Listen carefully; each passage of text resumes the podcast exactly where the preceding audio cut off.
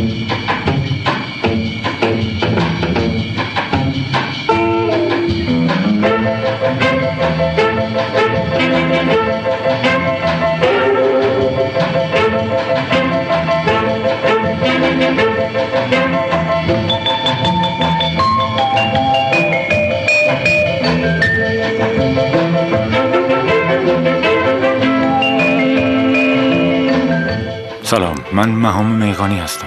شما به پنجمین قسمت از فصل دوم مجموع پادکست های بایگانی گوش می‌دهید.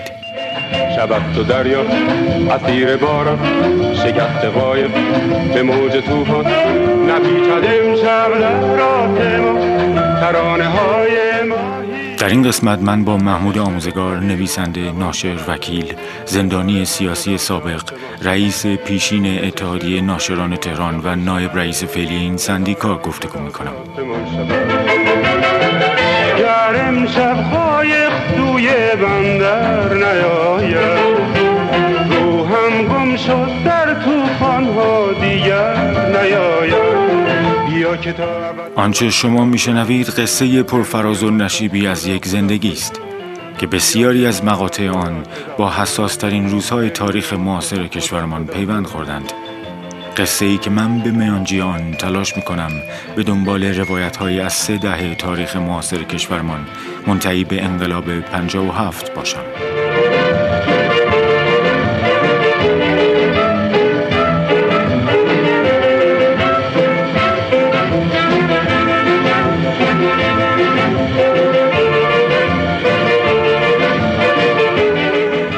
پادکست بایگانی توسط گروه مدنی متما حمایت می شود.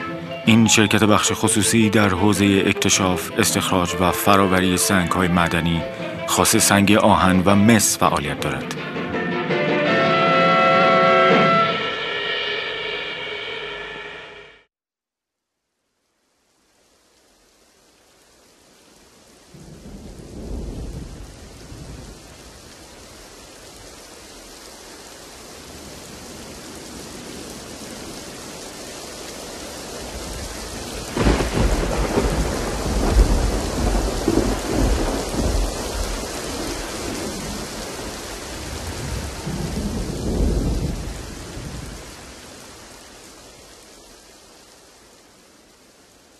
امروز 13 اردیبهشت 1400 است و از دیروز یک شنبه بالاخره بارانهای بهاری آنطور که شایسته نام بهاری باشند باریدن گرفت. اما در این هفته آدم زیادی بابت ابتلا به کرونا در کشورمان جان باختند و بسیار از ما روزهای بارانی غمباری را سپری می کنیم. پریروز که با آقای آموزگار صحبت می کردم ایشان هم بابت از دست دادن یک از دوستانشان غمگین بودند. من نیز از راه دور ازادار مرگ پدر جوان دخترکی حدودا نه ساله به نام یکتا هستم که تا مدتی پیش یکی از نقاشیهاش به دیوار خانم بود اما الان در کمد است شرح این ماجرا که او کیست و من چه نسبتی به او دارم طولانی است اما در شرایطی که در کشور دست کم در هر روز 400 نفر به خاطر کرونا میمیرند این موضوع را دیگر خیلی پر اهمیت جلوه نمی‌دهد. با وجود تمام اینها ما مردمان ابتدای سده 21 در مقایسه با اجدادمان یکی از آسوده ترین دورانهای همهگیری بیماری را پشت سر می‌گذاریم.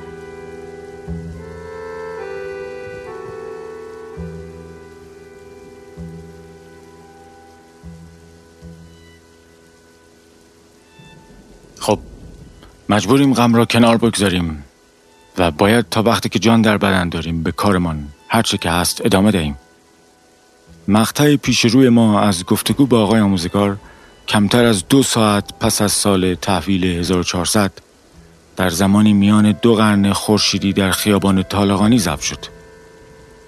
با وجود ایده های مطرح شده در مورد اینکه شروع سال 1400 آغاز صده جدید شمسی نیست اما خب نمی شود اینکه 1399 1400 شده است. نادیده گرفت.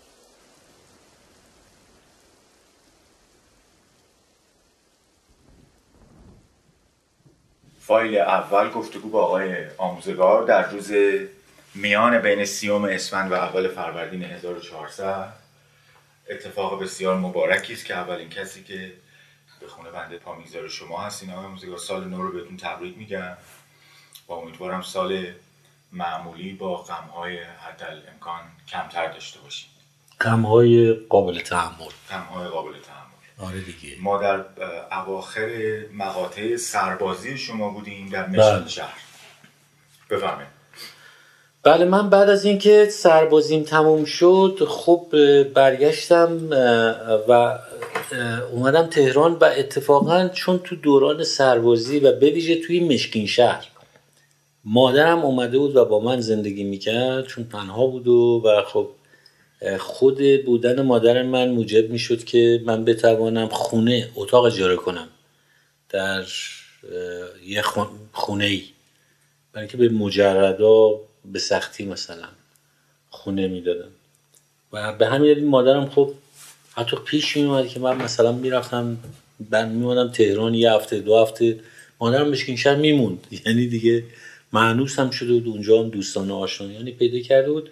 به حال مجموع این مقدمه که گفتم موجب شد که وقتی من از سربازی برگشتم رفتم خونه مادرم. یعنی زندگیم با مادرم شروع شد. این به طور مشخص 21 سالگی من بود.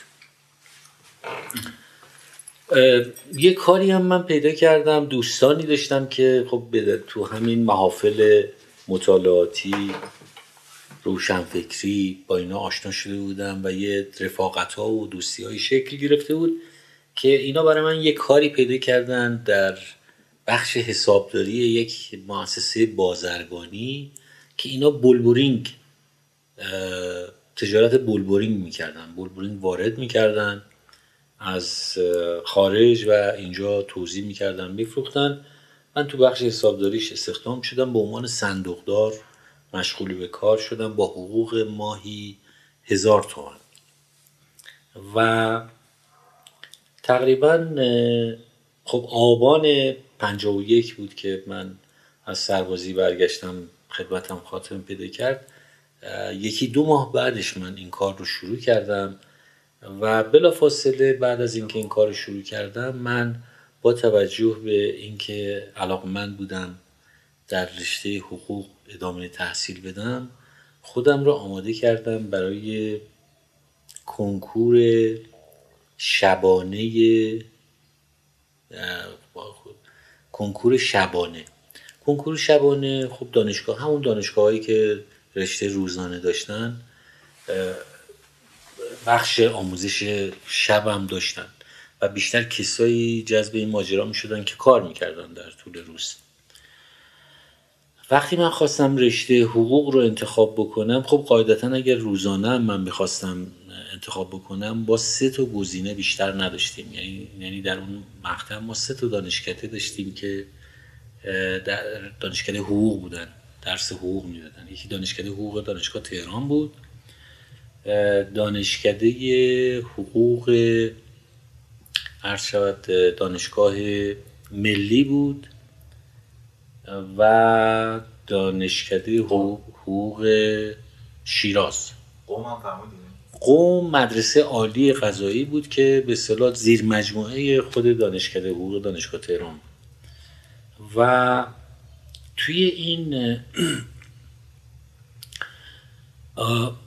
ما توی این کنکور به اصطلاح سه رشته می‌تونستیم انتخاب بکنیم که خب من هر سه رشته رو حقوق انتخاب کردم و یه دو ماهی به ویژه اون دوستانم هم کمک هم می‌کردن توی تست زنی زبان انگلیسی ریاضیات اینایی که در واقع ضریبشون هم بالاتر بود. و ما دیگه رفتیم امتحان رو دادیم.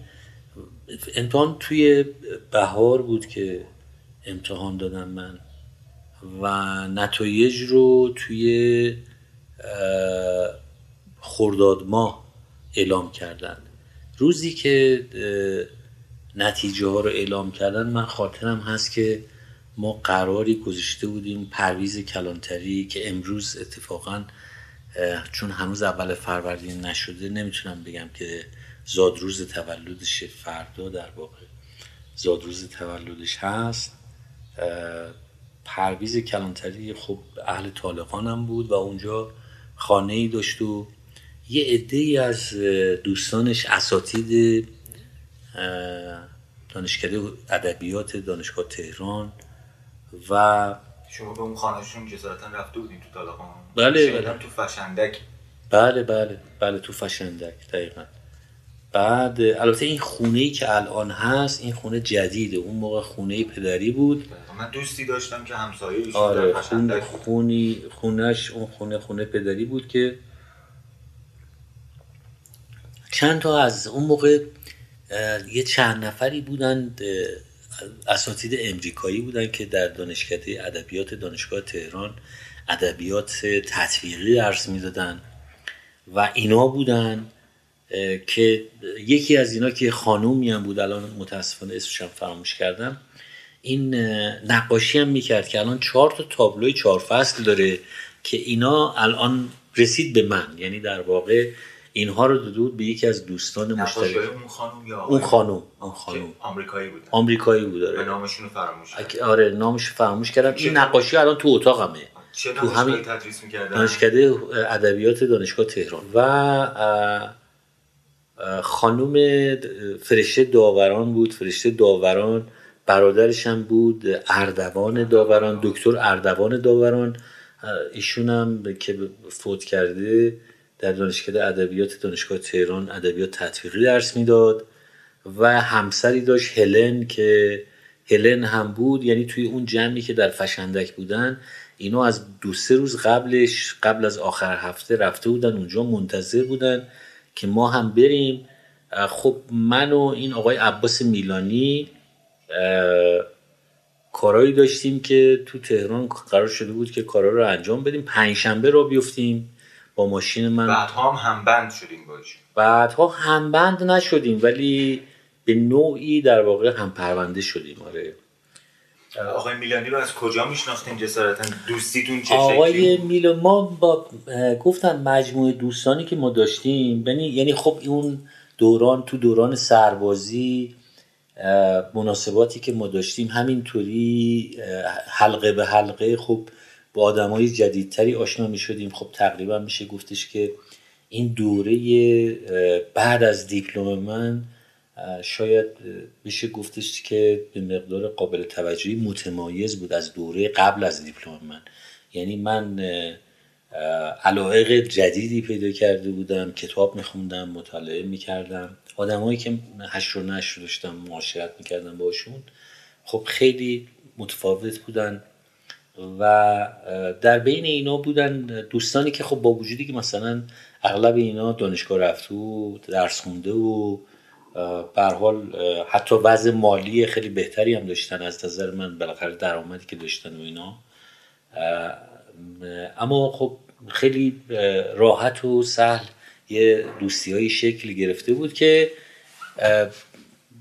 توی این حلقه ها ما رسیدیم مثلا با خانم فرشته داوران خانم فرشته داوران که مترجم بود داستان نویس بود منتقد ادبی بود و خب فارسیش هم خیلی خوب بود. ایشون با عباس میلانی ازدواج کرده بود که از امریکا اینا پاشدن اومدن ایران. این ماجرا مال همون سال 53 من 51 گفتم سربازیم تموم شد. اشتباه کردم. 51 من رفتم سربازی. 53 یعنی در واقع 21 سالگی رو درست گفتم. 53 53 اینا از امریکا اومدن ایران و و عباس میلانی به عنوان استاد رفت اومد دانشکده حقوق حقوق و علوم سیاسی دانشگاه تهران و بعدم دانشکده حقوق و علوم سیاسی دانشگاه ملی. اونجا تدریس می‌کرد. فرشتم که خب مشغول بود یه فعالیت هایی داشت ترجمه می‌کرد. تو کانون پرورش فکری کودکان نوجوانان یه فعالیت هایی داشت. اینا که من یادم میاد که اون روز یه روز پنجشنبه بود توی ماه خرداد سال 1354 که نتایج رو در واقع اعلام کردن. ما اومدیم من یه جیان ماشین جیان ماهاری داشتم رفتم دنبال عباس و عباس رو سوار کردم توی ماشین و, و حرکت کردیم به سمت این اتوبان کرج که مدتی بود که آغاز به کار کرده بود این اتوبان و عوارزی دم عوارزی که خب باید ما عوارز پرداخت می‌کردیم یکی بود که روزنامه میفروخت.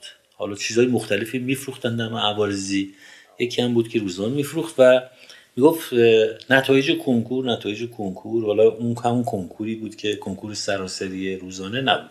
کنکور سراسری در واقع شبانه بود که عباس میلانی خرید. سری روزنامه رو خرید چون اطلاع داشت که ما امتحان دادیم. روزنامه رو خرید و من شروع کردم حرکت کردم که یه مقدار یک کیلومتر دو کیلومتری که رد شده این یه اسم من دید و پرید منو بغل کرد و منو بوسید و گفتیم چی شده؟ گوره قبول شدیم.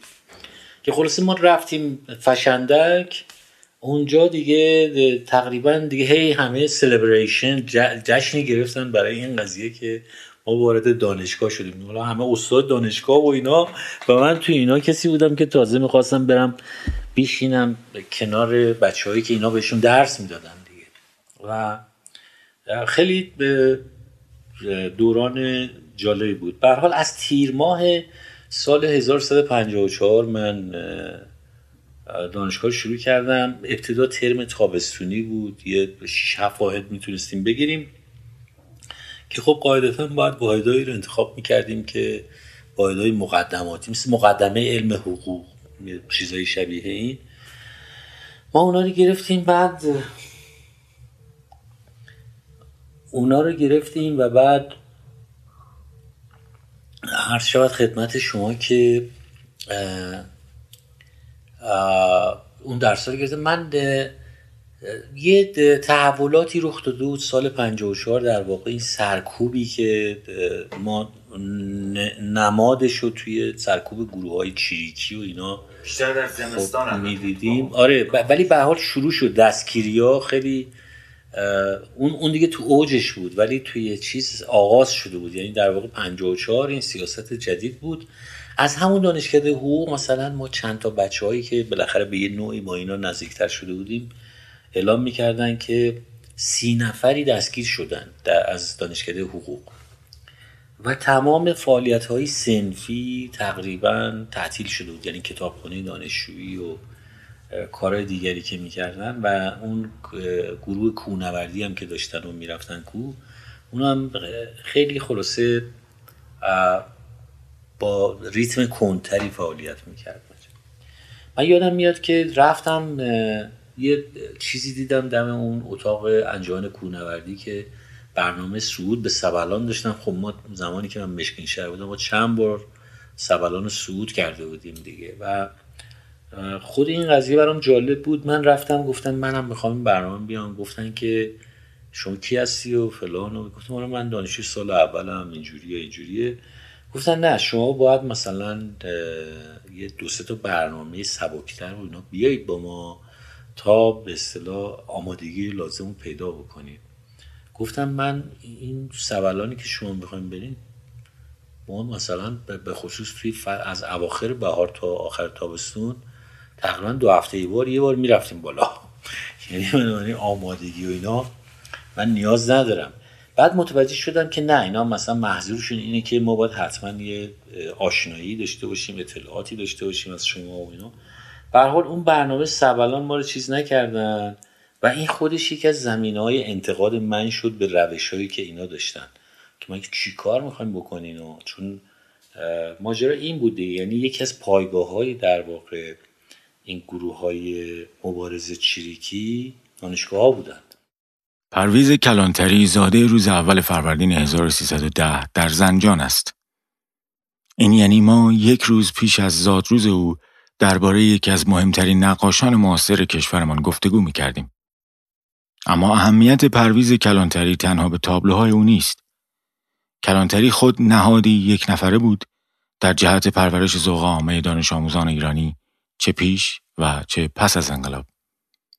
بسیاری از تصاویری که ما متولدین دهه پنجاه و شست در کتابهای درسیمان از جمله چوپان دروغگو، روباه و خروس آن لاک پشت که تاب تحمل حرف مردم را نیاورد و دهانش را باز کرد دیدیم از جمله تصویرسازی های او بودند. مطابق با آنچه حسن موریزی نژاد در شماره 87 مجله تندیس نوشته است کلانتری از کودکی علاقه خود را به رنگ نشان داد و به گفته خودش از کودکی با خط خطی کردن دیوار همسایه ها کشیدن نقاشی انتظایی را تمرین می کرد. پدرش کارمند اداره راه و مادرش خاندار بود. دوران تحصیل را در دبستان علامه و دبیرستان شرف تهران گذراند. کلانتری در سال 1330 وارد دانشکده هنرهای زیبای تهران شد و در سال 1338 در رشته هنرهای تجسمی فارغ تحصیل شد. آشنایی او با همایون سنتی زاده موجب راهیابی او به مؤسسه انتشاراتی فرانکلین ناشر کتابهای درسی و نشریه پیک شد. این همایون سنتی زاده آنقدر شخصیت مهمی در تاریخ معاصر کشور ما هست که حتی جا دارد یک قسمت مجزا در آینده به او اختصاص دهیم. اما کلانتری از پس آشنایی با او بود که به تصویرگری کتابهای درسی روی آورد. کلانتری در سال 1334 به استخدام سازمان برنامه و بودجه درآمد و تا سال 1347 که به کانون پرورش فکری کودکان و نوجوانان منتقل شد در این سازمان فعالیت داشت. از اینجا به بعد است که سر و کله یک نهاد بسیار مهم در زندگی او پیدا می شود. کانون پرورش فکری کودکان و نوجوانان شاید برخی اوقات آنطور که شایسته است به عنوان یک پدیده فرهنگی که نقش مهمی در دگرگونی های اجتماعی و فرهنگی ایران داشت به شمار نمی آید. اما بسیاری از کودکان ایرانی که بعدها پدران و مادران ما شدند از طریق این کانون با ادبیات و هنر آشنا می شدند. در شماره اول فروردین 1386 علی هاشمی شهرکی در مورد کلانتری می نویسد از سال 1353 با شروع نقاشی های کاهگلی دوره تازه ای را در زندگی هنری خود آغاز کرد که تا امروز آن را ادامه داده است. تابلوهای او جلوهی ملموس از زندگی مردمان کبیر و ساحل را در خود دارد.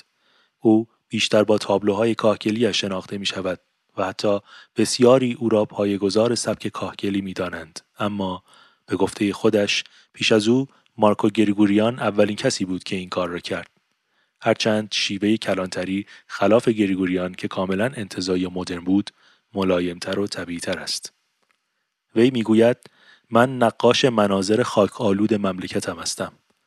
به همین دلیل است که او در بیشتر کارهایش فضاها و نمادهای روستایی و بومی را تصویر می کرد. وی همچنین از هنرمندان به نام مکتب سقاخانه بود. اما به آثار کلانتری از منظر دیگری هم می‌توان نگاه کرد.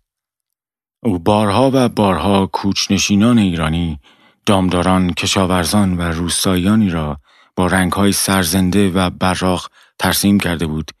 گویی در جهان او همه عناصر سویی تزئینی دارند. گویی در جهان او جایی برای این پرسش نیست که این جمعیت روستایی یا اشایر در کجای تناسبات تقسیم سرمایه در کشورمان جای می‌گیرند طوری که انگار خبری از بیعدالتی نیست و همه خوش و خورم در کنار هم بیان که ستمکاری وجود داشته باشد زندگی می کنند. این البته وظیفه کلانتری نبوده است. اساسا این ایده که وظیفه‌ای برای او بی توجه به گرایشات شخصیش در نظر گرفته شود نمی‌تواند صحیح باشد. من درک می کنم که آثار او بازتاب دهنده فرهنگ های بومی ایرانی هستند.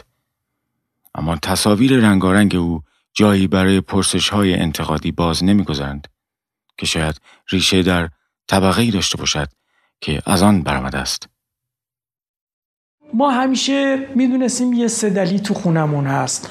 خودشم مثل اینکه مال طرفای عراق بود یا هرچی بود. صدلی یک آدم ساده روستایی بود که در تهران عملگی می‌کرد. این همیشه تو خونه ما بود. پدر بزرگ مرد. این منتقل شد به خونه پدر مادرم. اونجا زندگی می‌کرد. بعضی وقتا یه خدماتی می‌کرد برای اینا. ماست می‌گرفت یا چی بعد بعد پدرم مرد مادرم مرد. یه مدتی خونه ما زندگی می‌کرد. این مدتی که سدلی خونه ما زندگی می‌کرد باغچه رو آب می‌داد و اینا میپلکید. بعضی وقتا می‌دیدم که یواش یواش رفته توی سالن پای یه نقاشی من همجور میخ شده. ترمز! ده دقیقه یه روب همینطور مات خیره شده. اون دو دوره هم بود که من همراه با اشایه رو می‌دیدم. با خودم فکر می‌کردم این چه چیزی از این نقاشی ها اینقدر جذبش کرده.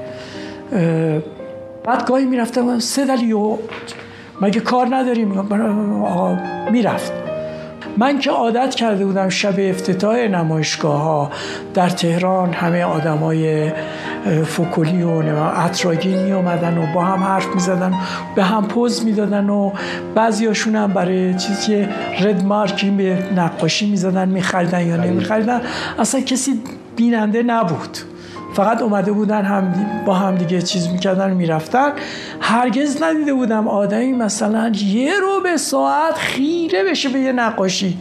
این برای من خیلی عجیب بود. و امروز فکر می‌کنم بهترین بیننده کارهای من سدلی بود.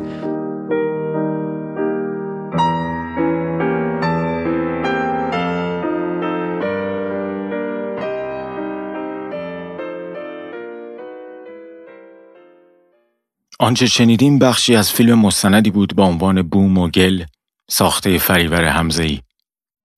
اما کمتر از دو ماه قبل در یک حراجی در تهران یکی از آثار کلانتری که تابلوی بزرگ بود از روستای کاهگلی به فروش گذاشته شد. منظره کویری از خانه های محقر که سقف بالای سر زنان و مردان و کودکانی بودند که شاید هیچ وقت پایشان را از روستایشان بیرون نگذاشته بودند چه برسد به اینکه بخواهند تصور کنند که ترسیم در و دیوار خانه هایشان برای شهرنشینان متمدن اینقدر با ارزش باشد. آنطور که کلانتری درباره سدلی گفته بود شاید اون نوکری خانزاد بوده باشد نوکری که همیشه در خانه های بزرگ شهری زندگی می کرده بیان که سهمی از آنها داشته باشد. شاید سدلی محو زندگی می شده که می توانسته داشته باشد. زندگی کوچکی که گرچه محقر می بود اما دست کم تمام اجزایش متعلق به خود او می توانست باشد. اثری زیبا از پرویز کلانتری اثر رو می بینید شاخصه پرویز کلانتری کاهگل کویر ایران. بدون عنوان سال 1388 خلق اثر شده بین 700 تا 900 از 650 شروع می‌کنیم. 650 700 750 800 900 950 850 900 900 900 950 یک میلیارد. یک میلیارد و صد. یک, میل... یک میلیارد. یک میلیارد. یک میلیارد. یک میلیارد و صد. یک میلیارد و دویست. یک میلیارد و دویست. یک میلیارد و سیصد. یک و سیصد. یک و چهارصد. یک و چهارصد. یک و چهارصد. یک و پونصد. یک و ششصد پرویز کلانتری. زنده یک میلیارد و ششصد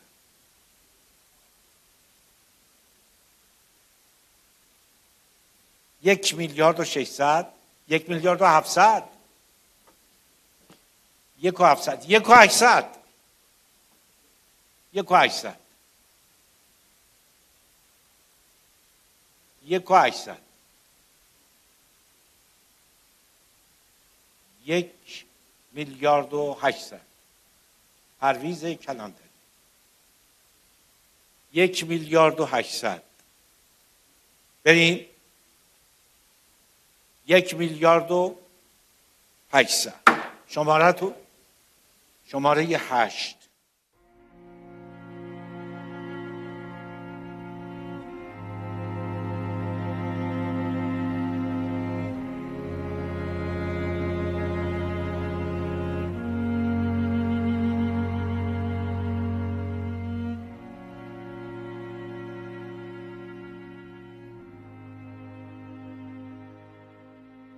کاهگل ملاتی است که در معماری ایران به خصوص در مناطق کویر مرکزی ایران به کار می رود.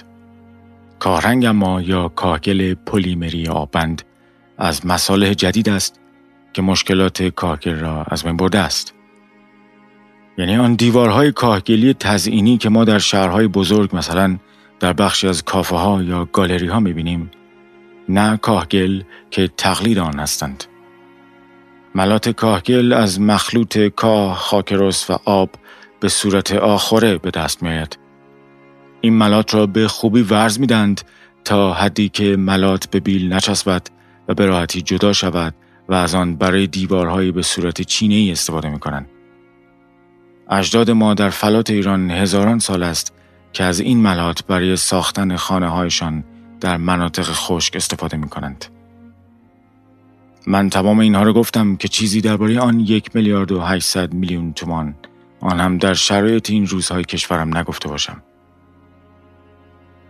پرویز کلانتری سازنده بخشی از خاطرات ما از دوران مدرسه یکی از بزرگترین هنرمندان تجسمی ایران معاصر که شیفته زندگی مردم روستایی و ایلیاتی کشورش بود در سی و یکم اردیبهشت ماه 1395 پس از تحمل مدتها بیماری رنجالود از دنیا رفت.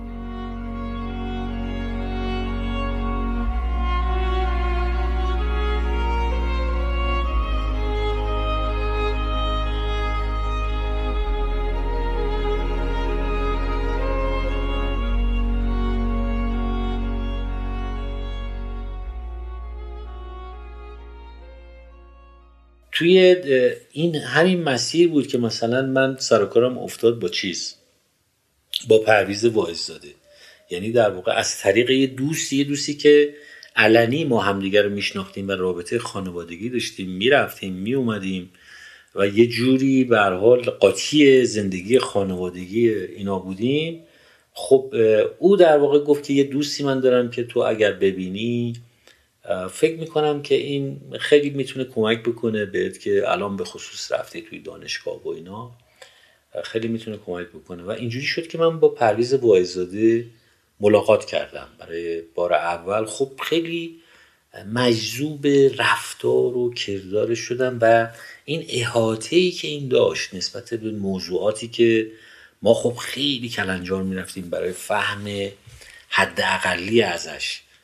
و این و بعد حالا به موازات اون اون مثلا حالا توی این گیرودار که اینجوری بود و وقتی که علاقه منو برای مطالعه کردن و این فهم اینکه خلاصه چه باید کرد چه راه حلایی وجود داره اینا رو دید خب یه کتابای معرفی می‌کرد یه, یه بار مثلا اومد گفت که این جزوه مثلا بگیر ولی خب مراقبت کن مثلا که کسی نبینه یه جزوه به من داد که من بخونمش. و این این داستان همینطوری رفت جلو. خب شما من با آقای پرویز داده که وارد گفتگو شدیم ایده های ایشون براتون جذاب بود یا منش شخصی ایشون نه نه اول اول قضیه اصلا ایده ها رو که من خیلی چیز نداشتم.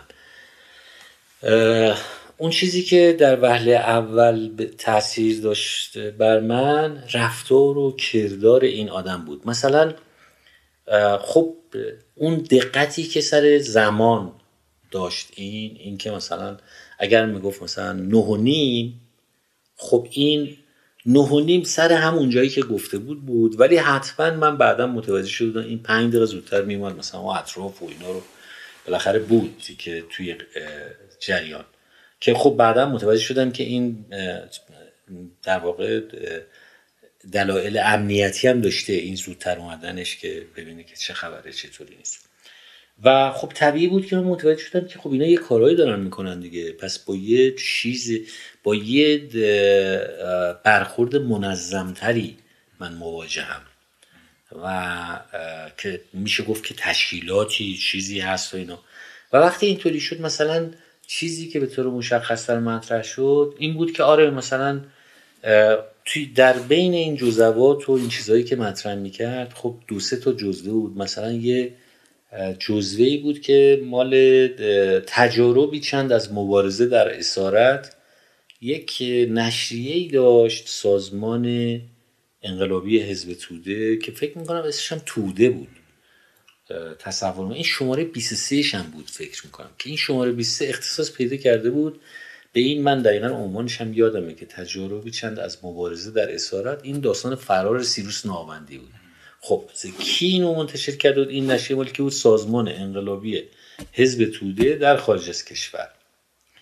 خب بعد مثلا من انتقاد می‌کردم که آقا این خب خارج کشور که آخه اینجا اصلا داخل اقتضاعات خودشو داره. یعنی اینجا دیگه من می‌رفتم تو موزه چریکا و مجاهدین و که خب جونشون رو گشودن تو کف دستشون و تو داخل مبارزه می‌کردن. حالا این که مبارزشون انجامی داشت یا نداشت اون یه بحث دیگری بود. ولی اینکه خب اینا در واقع اومده بودن تو صحنه عمل. حالا شما از دور بیشینی مثلا بگی لنگش کن خب این خیلی خود آقای وایزاده شخصا راجع به آقای نهاوندی با شما حرف می‌زدن نه نه.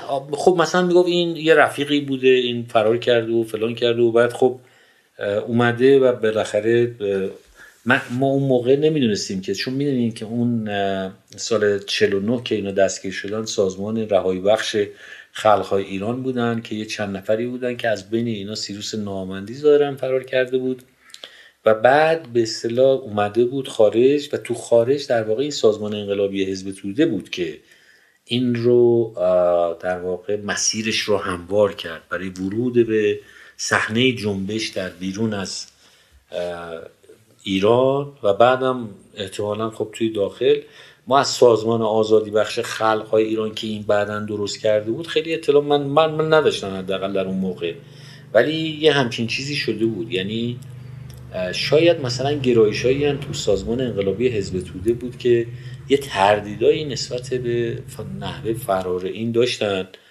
و خیلی حاضر نبودن که مثلا این بیاد داخل سازمان انقلابی حزب توده مثلا با اون دوستانتون آقای پرویز کلانتری و عباس میلانی راجع به تغییراتی که داشتین می‌کردین حرف می‌زدین؟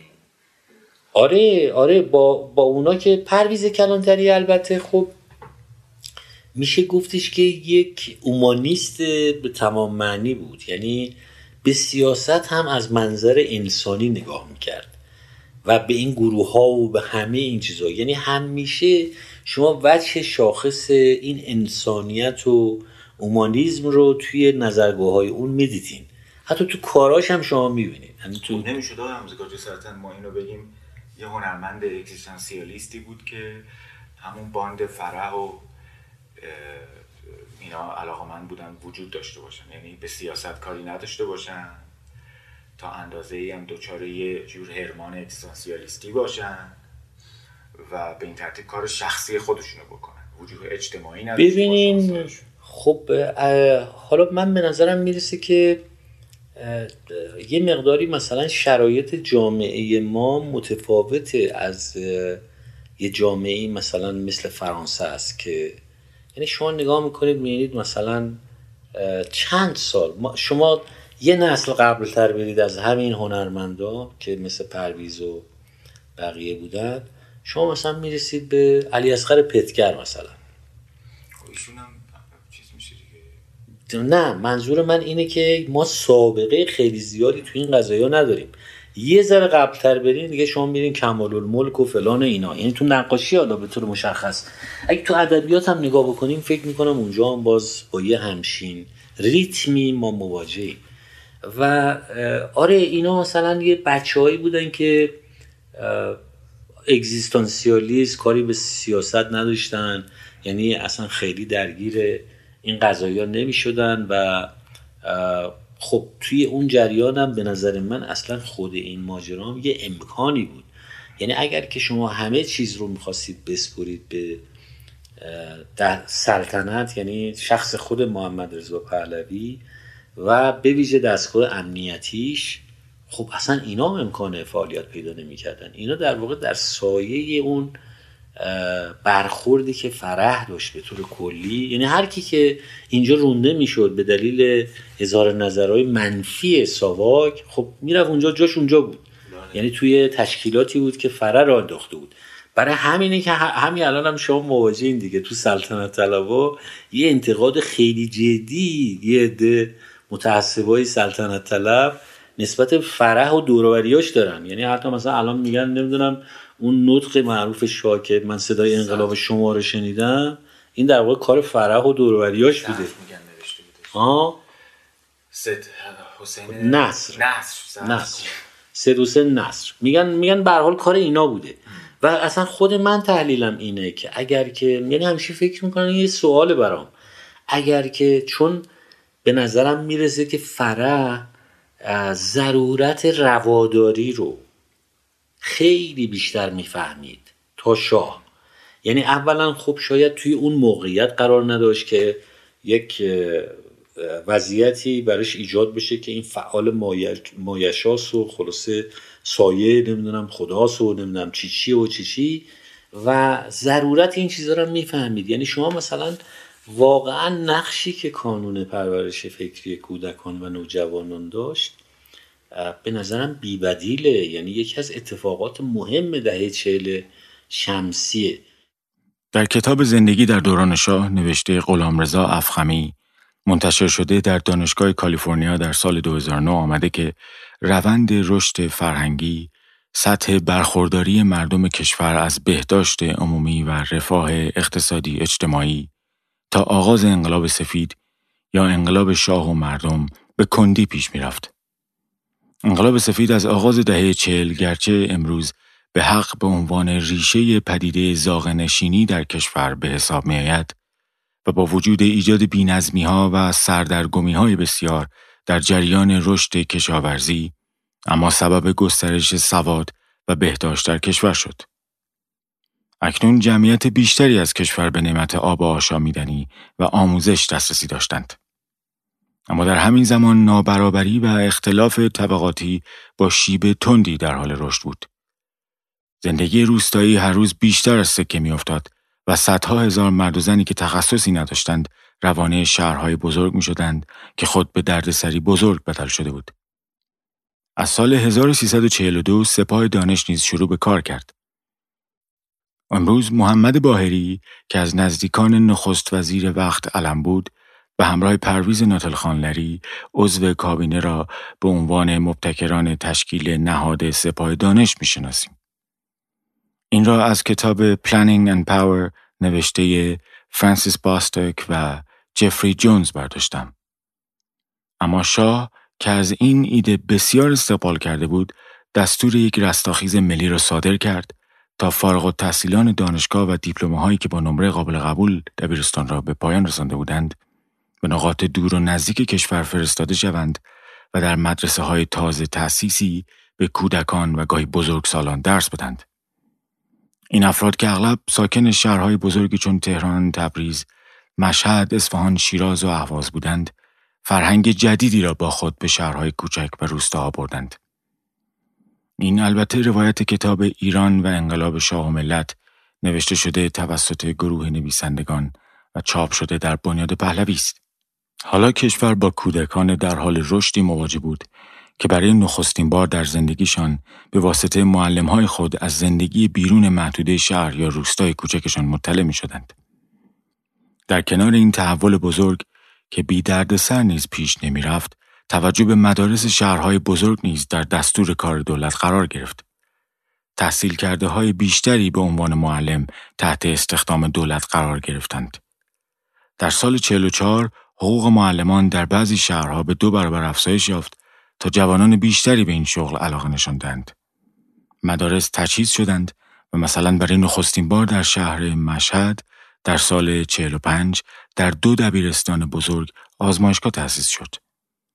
تا سال 1350 29 مدرسه در تهران دارای کتابخانه درخور توجه شدند.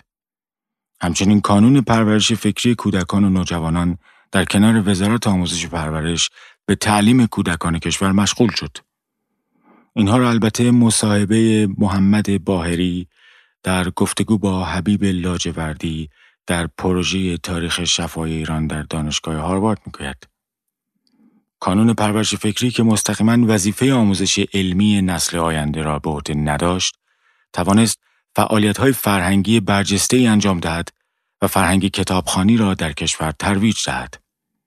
در کنار تمرکز بر ادبیات به کودکان کشور آموزش داده می‌شد که هنر، موسیقی، تئاتر، صنایع دستی، سینما و اساساً هر نوع از هنرهای تجسمی می توانند به عنوان مفری برای درآمد در آینده آنان مورد استفاده قرار گیرند.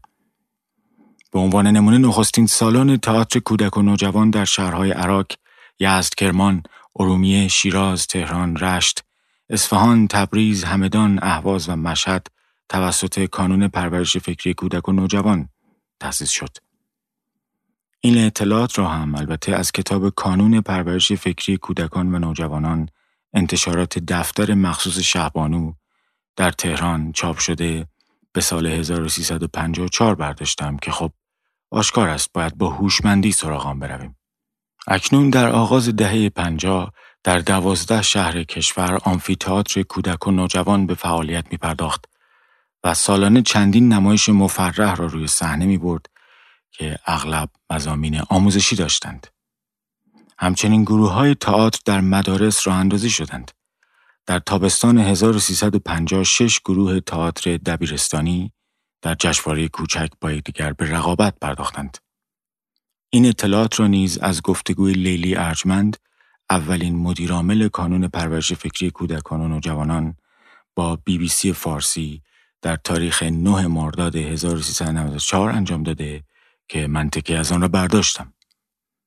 سرپرست این گروه های تئاتری در کانون پرورش فکری همگی معلمان جوانی بودند که هیچ کدام بیش از شش سال از زمان فراغت از تحصیلشان از دانشگاه نمیگذشت و لزوما در رشته نمایش تحصیل نکرده بودند. از سال 1342 همزمان با راه اندازی سه نهاد متصل به هم سپاه دانش، سپاه بهداشت و سپاه ترویج و آبادانی نظام آموزشی در مدارس کشور دستخوش تحولی بزرگ شد. تا آن زمان حتی در مرکز استانها نیز مدارس پرشمار یافت می شدند که گاهی از حداقل امکانات آموزشی لازم برای پرورش نسل‌های آینده برخوردار نبودند. اما پس از راه اندازی نهاد سپاه دانش توجه ویژه‌ای نیز به مسئله آموزش و پرورش در شهرهای بزرگ صورت گرفت و نسل نوینی از معلمان که فارغ و تحصیلان دانشگاه های نامآور داخلی بودند به ویژه در دبیرستان ها مشغول به کار شدند. بسیاری راه اندازی سپاه دانش و ترویج و آبادانی را زمین سازی برای فراگیر شدن اندیشه های انقلابی جاری در افکار جوانان و روشنفکران شهری در میان مردمی می‌دانند که در شهرهای کوچک و روستاها زندگی می کردند. یعنی آن سه نهادی که با پیگیری های مستمر شاه ایران تحت عنوان انقلاب سفید یا انقلاب شاه و مردم آغاز به کار کرده بودند عملا نقش مهمی در گسترش نارضایتی مردم از شخص شاه را در نیمه دوم دهه چهل و نیمه اول دهه پنجاه خورشیدی بازی کردند. از این جهت آنچه برای شاه و نظام سلطنتی حاکم بر کشور رخ داد بسیار یادآور قطع شعری از آرتور رمبو است که در آن می‌گوید من خودم گلوی ترانم را فشردم شما اصلا می‌بینید که حول و حوش 800 تا کتابخونه کودک و نوجوان تأسیس می‌کنن اینا در سراسر کشور. یعنی یک جریانی شروع میشه یه نهزتی شروع میشه که عملا به علیه خودشون. دقیقا. ببینید یعنی یعنی من می‌خوام بگم که اگر که خب این چون کار نصفه دست این بود این مثلا یه حوزه هایی رو داده بودن یعنی اینم حالا مثلا تو عالم زن و شوهری بوده شاید مثلا که آقا یه چیزایی بدیم دستش که مثلا زیاد کار به کارمون نداشته باشه. این اشرف رو نمی‌دونم فلانم هی قور نزنن که نمی‌دونم ولی اگر اختیارات بیشتری داشت یعنی اون وقت این بذرایی که کاشته بود توی بسیاری از اینجاها خب شاید میوه های خیلی خیلی آره ولی جلوشون هم من یه مصاحبه دیدم شاه فرح نش... کنار هم نشستن. شاه میگه اگه بهمون حمله بشه من با ستار برم جنگ. چون فرد باز یه مقدار امکانات بیشتر فرهنگی طلب می‌کنه اما شاه مخالفت می‌کنه.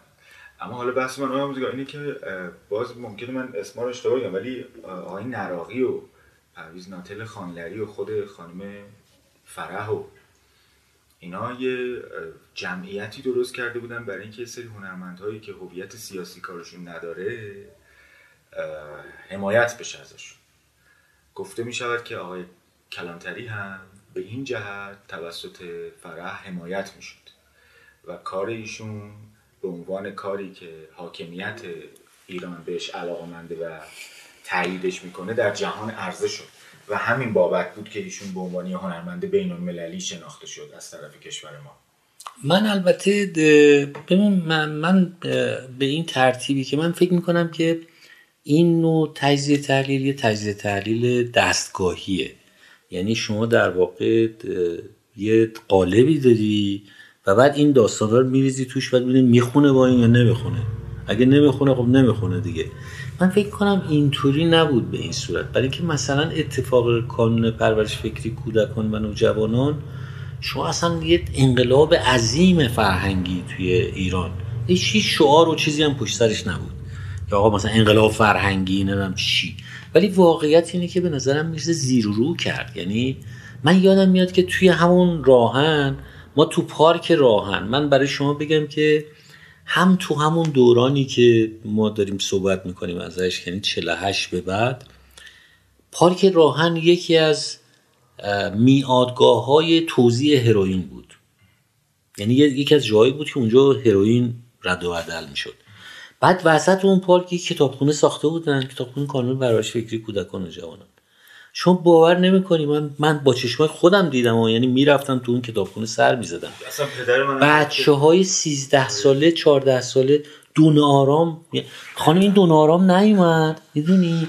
یعنی... میگه اولین باری که کتابخونه دیده بوده مال کانون پرورش فکری بوده. یعنی قبلش اصلا ندیده بوده. ندیده بوده. یعنی اصلا خیلی تعبیر درستی داشته ایشون. ببینید برای اینکه اصلا تو قبل از اون یعنی الان هم ما دوچار اون وضعیت هستیم. ما الان ممکنه که هر روز سر راه خونه به کارمون و برگشتمون شاید از جلوی یکی دو تا کتابخونه رد میشیم ولی نمیبینیمش. اصلا محسوس نیست تو زندگی مردم. اما اون موقع اینجوری بود که بچه مدرسه کلاس درس تموم شد بودو میومد و اون کتابدار خانم مهربون اونجا خانم دونارام نیاوردن. و خب این خیلی و همه این بچه ها شدن خوراک این گروه های در واقع که همینجور خب چپگراها. آره.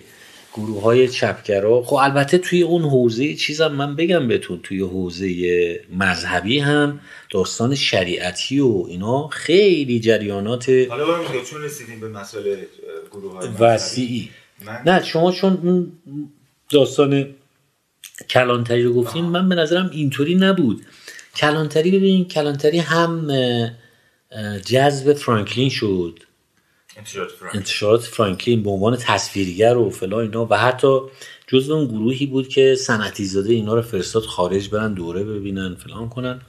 و هم اینکه توی کانون پرورش فکری کودکان نوجوانان اونجا استخدام شد. اصلا پرویز کلانتری بازنشسته کانون پرورش فکری کودکان و نوجوانانه. خب اونجا شده که توی این کتاب. و می‌دونی اصلا یه نهزتی که نهزت تولیده که قدسی قاضی نور یعنی شما مثلا من اتفاقا چند روز پیش دنبالش یادش افتاده بودم میگشتم توی چیز میگشتم آره این هنوزم مثلا یه آثاری خلاصه منتشر میشه ازش. خب یادم میاد مثلا کتاب های قدسی و انواع قدسی قاضی نور خیلی زیاد شده بودن یعنی در واقع ما دارای یک طیف وسیع از نویسندگان اینی که ما بعدا در حوزه تصویرگری مکتب در حد جهانی مطلوب ارائه دادیم. بله. یعنی من می‌خوام بگم که فقط این نبود که به اصطلاح آدم باشن و یا تشکیلاتی باشه یا برنامه باشه که یه سری آدمی رو که مثلا اینا حالا جنبایی روشنفکری و چون از این ور یه نم بودن دیگه نمی‌دونم هنرمند متحد و هنرمند غیر متحد و این بحثا هم داشتیم دیگه توی جامعه. ولی من کلا فکر می‌کردم که نه بر اساس امکانی که وجود داشت من من کلا اینجوری می‌بینم که یک تفاوت های خیلی جدی توی حکمرانی و نگاه به حکمرانی توی شاه و فرع وجود داشت. و اون سعی می‌کرد که یه امکاناتی رو بر حال توی اون حوزه ایجاد بکنه که به نظر من شاهکارش کانون پرورش فکری کودکان من اونجا و جالبه که شوهر این خانم لیلی امیر ارجمند دکتر امیر ارجمند ایشون معاون هوشنگ نهاوندی بود. معاون سرپرستی دانشگاه تهران و رابط ساواک و دانشگاه. یعنی هر کی رو می‌گرفتن هر کی رو نمی‌دونم فلان می‌کردن باید می‌رفتیم دست به دامن این آقا می‌شدیم. یعنی این با وجود این که این خودش عامل ساواک بود و فلان بود اما زنش خب تو رأس یه تشکیلاتی قرار گرفته بود که کاملا سخاوتمندانه امکاناتی رو برای این هنرمندا فراهم می‌کرد. چه از نظر معیشتشون چه از نظر نمی‌دونم امکانات فعالیتشون غیره زالک و چه از لحاظ مراقبت و محافظت از اینا که ساواک به اینا آزاری نرسونه. تو همون کارهایی که در بردن توی اون دوره کتابای زیادی بود که به صلاح مسئله داشت.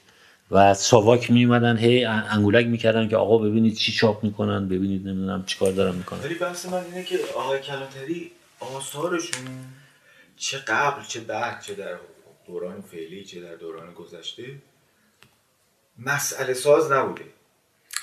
ببین من من حالا یه چیزی می‌خوام بگم که الزامن یعنی اصلا این نیست که من الان اتفاقا فکر می‌کنم که مسئله ساز وقتی ما میگیم این از زاویه یکیه که یه منافعی داره و نسبت به اون منافع مسئله ایجاد بشه ولی من تصور می‌کنم که نگاهی که مثلا توی کار من تبهری در حوزه نقاشی ندارم. نه نقاشی کردن تو حتی نقاشی رو فهمیدن یا نمی‌دونم خیلی چیز معنوس نیستم.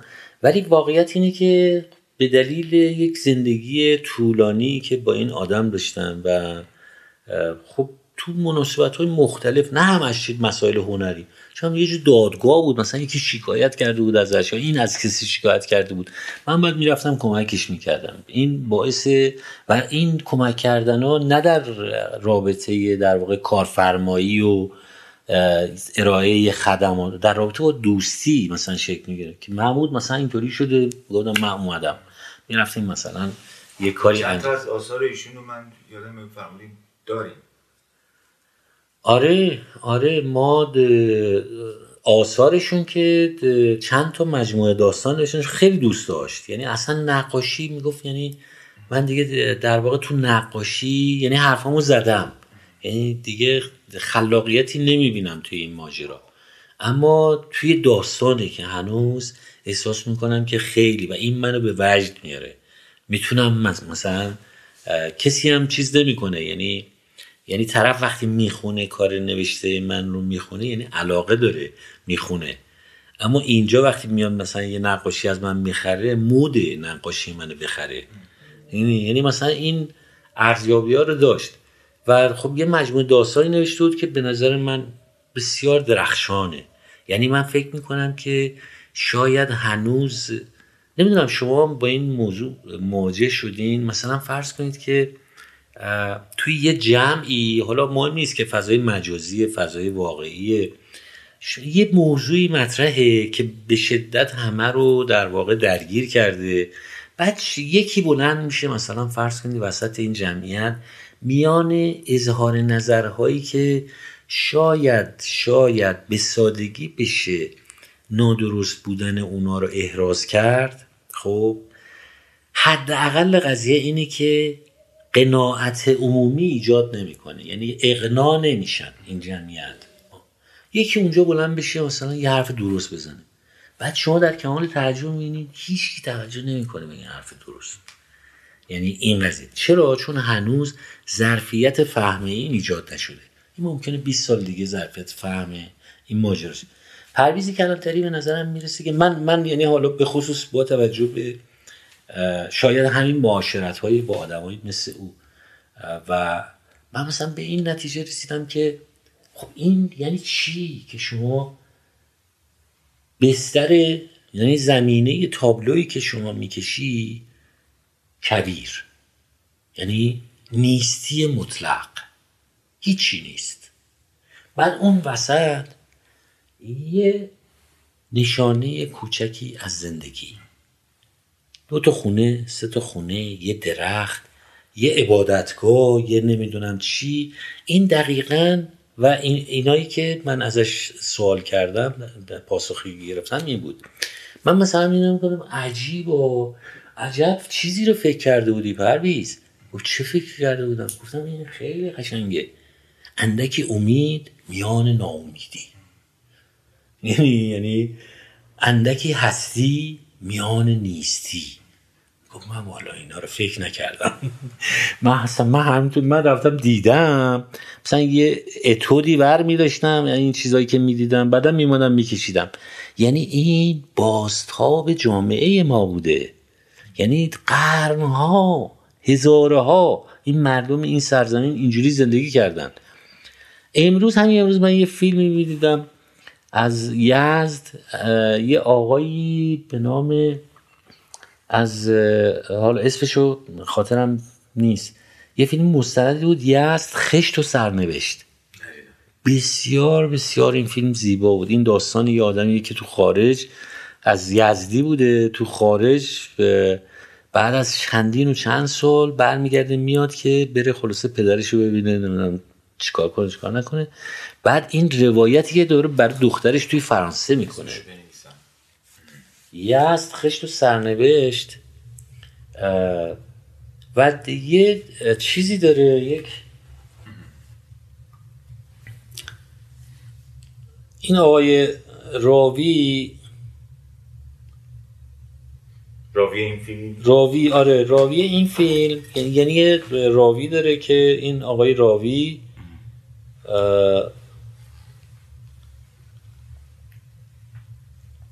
در حین روایت یه صنعتی از دارایی بافی. شما آشنایی نداری یه جوری مثلا یه چیزی بین پارچه و گلیم و این چیزاست بهش میگن دارایی. من حالا اصلا خودم هم نمی‌دونستم. کنجکاف شدم برم راجبش ببینم چی بوده خیلی سخته کار, کار کردنش دستگاهی این میریسن اینه مثلا یه چیزی بین فرش بافی و جاجین بافی و پارچه بافی و اینا. راجب این صنعت دارایی بافی داشت چیز می‌کرد. و یکی رو در واقع نشون می‌داد. یه پیرمردی بود که داشت این کار می‌کنه گفت این شاید آخرین نفری باشه که داره دارایی میبافه خب؟ و یه جمله میگه که این جمله عجیب منو تکون داد. میگه که هر آنچه که نیازمند عرق ریزان روحه به دست فراموشی سپرده شده ناخواستنی شده. یعنی خیلی من رفتم تو فکر این جمله که راست میگه یعنی و ما و این سرزمین یه سرزمینی بوده که عرق ریزان روح ابزار اصلی خلاقیت بوده. و الان دیگه داره چیز میشه. سالبه به انتفاع موضوع میشه. بنابراین من می‌خوام بگم که ما, ما اینطوری شاید نگاه نکنیم یک کمی به حقیقت نزدیکتر میشیم. اینکه مثلا فرض کنیم این آدم بیازاری بوده اون آدم با آزاری بوده یا این آدم مثلا مسئله ایجاد کرده. اینا تمام این, این هنوز فکر می‌کنم که رسوبات تعلیمات حزب توده ایه یعنی حزب توده اصلا یک دستاوردی تو این کشور ایجاد کرده که شما دست راستی ترین آخوندم می‌بینید توی منبر نماز جمعه میگه سرمایه‌داری زار و صفت یعنی اصلا حیرت می‌کنید که این از کجا میاره؟ یعنی شما ببینید چطوری این تو همه شونات ما این چیز کرده.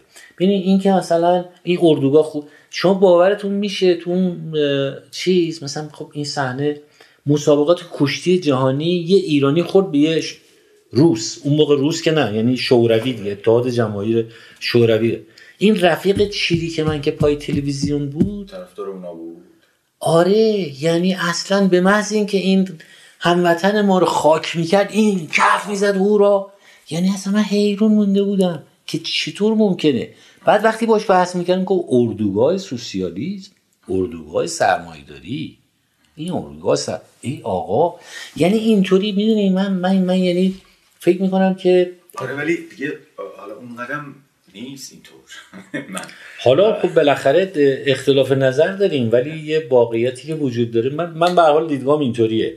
یعنی فکر می‌کنم که من اگه اینجوری بخوایم نگاه بکنیم شما اصلا ذره ای ذره ارزش نباید برای ده خدا قائل باشید.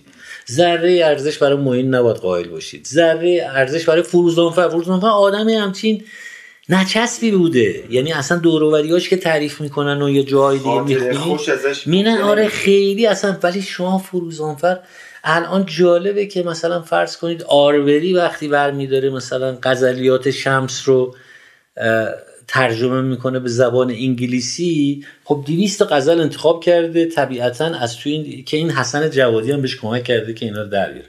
از شماره یک خود شماره می‌زنه تا 200 اما توی توضیحات اینا گفته که این تو ریفرنسه تو مرجع دیوان شمسی که فروزانفر تدوین کرده غزل چنده شماره چنده. یعنی یعنی نه فقط این جاهای دیگه هم همینطور. یعنی الان یه reference جهانیه که آقای فروزانفر داده دست دنیا. اگه می‌خواین آدرس بدید این غزلیات رو که خب می‌دونید نزدیک چل هزار بیت نمی‌دونم. شعر خب سخته که شما بخواید چیز بکنید اگه می‌خوای اینا reference بدی این غزل شماره فلانه. یعنی چون عنوان که نداره این غزله این پایان قسمت پنجم از این گفتگوست از اینکه تا انتهای این قسمت هم به ما گوش دادید متشکرم. قسمت ششم با پژوهشی در مورد پرویز واعظزاده و مورد عجیب و بحثانگیز سیروس نهاوندی که نام هر دو اینان را در گفتگو با آقای آموزگار بردیم آغاز خواهد شد. تا موقع فعلا به امید دیدار.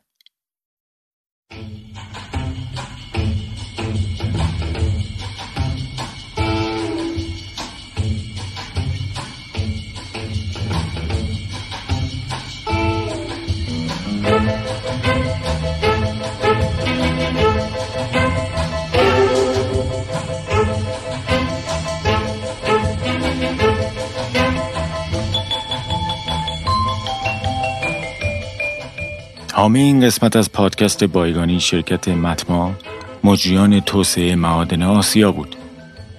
این شرکت بخش خصوصی در حوزه اکتشاف و استخراج سنگ های مدنی خاص سنگ آهن فعالیت دارد.